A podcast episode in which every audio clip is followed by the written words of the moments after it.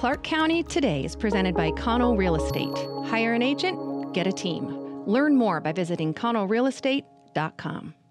Hi everyone, Jacob Granneman here with your Friday night edition of the Clark County Today update.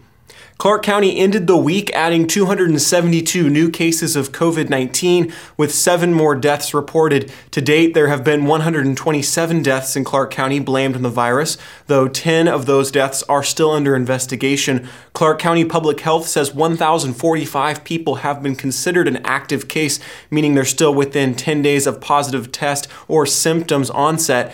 Even with that, so many daily cases and hospitalizations for COVID 19 have dropped this week. As of today, there are 41 confirmed and 10 suspected cases in Clark County hospitals, accounting for just over 8% of bed space. That's down from more than 13% last week. The usage of ICU and acute care beds topped 80% as of today, meaning hospitals may be sending less serious COVID 19 cases home in order to preserve bed capacity for people with more serious illnesses.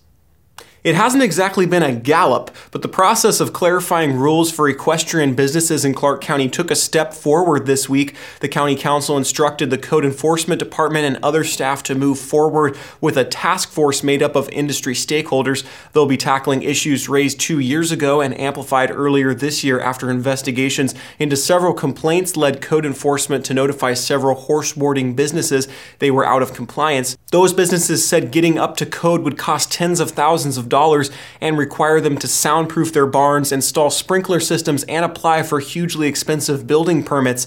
The group will look at how to define private versus public horse businesses, as well as whether less complex agricultural industry rules could apply to equestrian facilities, many of which were built on former agricultural land. The task force could be formed by early next year and present potential code changes for consideration before the end of the year.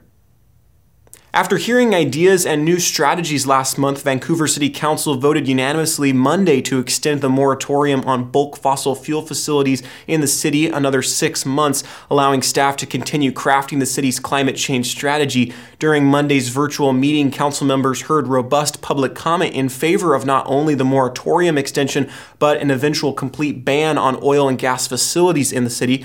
While many who presented public testimony were climate advocates or adult residents, a large portion of the more than 30 people who testified were high school students from Clark County. The students included leaders of local school environmental clubs as well as youth concerned with the future of the Pacific Northwest. Many spoke to the economic benefits of preventing future fuel facilities from establishing themselves in Vancouver and at the port. One student said they believe that the moratorium and potential ban could give her generation peace of mind that accidents like oil train fires would not occur. There was no public comment in opposition of the action. The council will address more elements of the city's climate change plans next week. For more information, check back soon for the full story. No school might mean no school play, but that's not the case at Ridgefield High School. The young performers there got creative, and this weekend they'll be streaming It's a Wonderful Life radio play. Here's Paul Valencia with a story of one high school's theater keeping their craft alive during the pandemic. The stage went dark when COVID 19 hit. The stage, however, is just a platform. Students in the Ridgefield High School Theater Department changed that platform and now they are ready to debut their performance of It's a Wonderful Life, a radio play. With an emphasis on voice acting and sound effects, this classic will be like a big Zoom call, with the performers adapting to the times we are living in while giving us a blast from the past. Students also had to find their own sound effects from household items. First sound. Baby cry.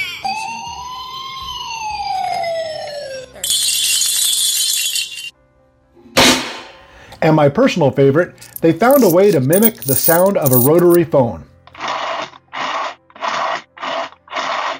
The students I interviewed for this story had never used a rotary phone. The performers had to use their talents from home in front of cameras.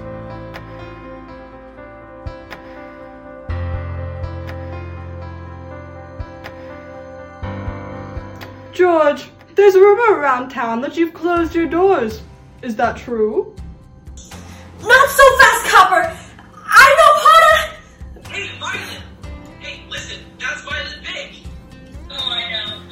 It's a Wonderful Life, a radio play, is online, on demand, Saturday and Sunday. Please see our story on ClarkCountyToday.com with a link and an access code to watch for free.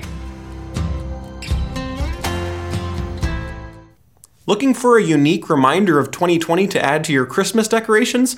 Local artist Bev Birdwell has created some COVID themed Christmas tree ornaments. Each character is wearing a mask and guaranteed to put a smile on your face. Hi, I'm Bev Birdwell, and I have Arts Desire Art Studio in Vancouver.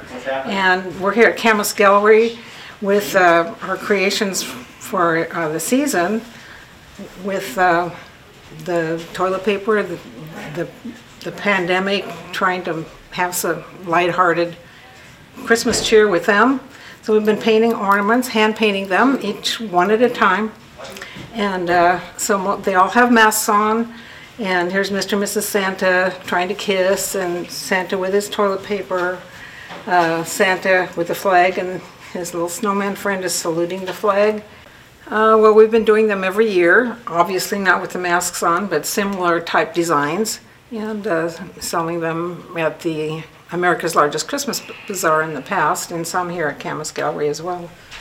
Well, sure looks like a fun way to remember 2020 and celebrate a local artist. Visit clarkcountytoday.com to read the full story. Chuck Mulligan says he wants to ring a bell at least once a year for 75 years.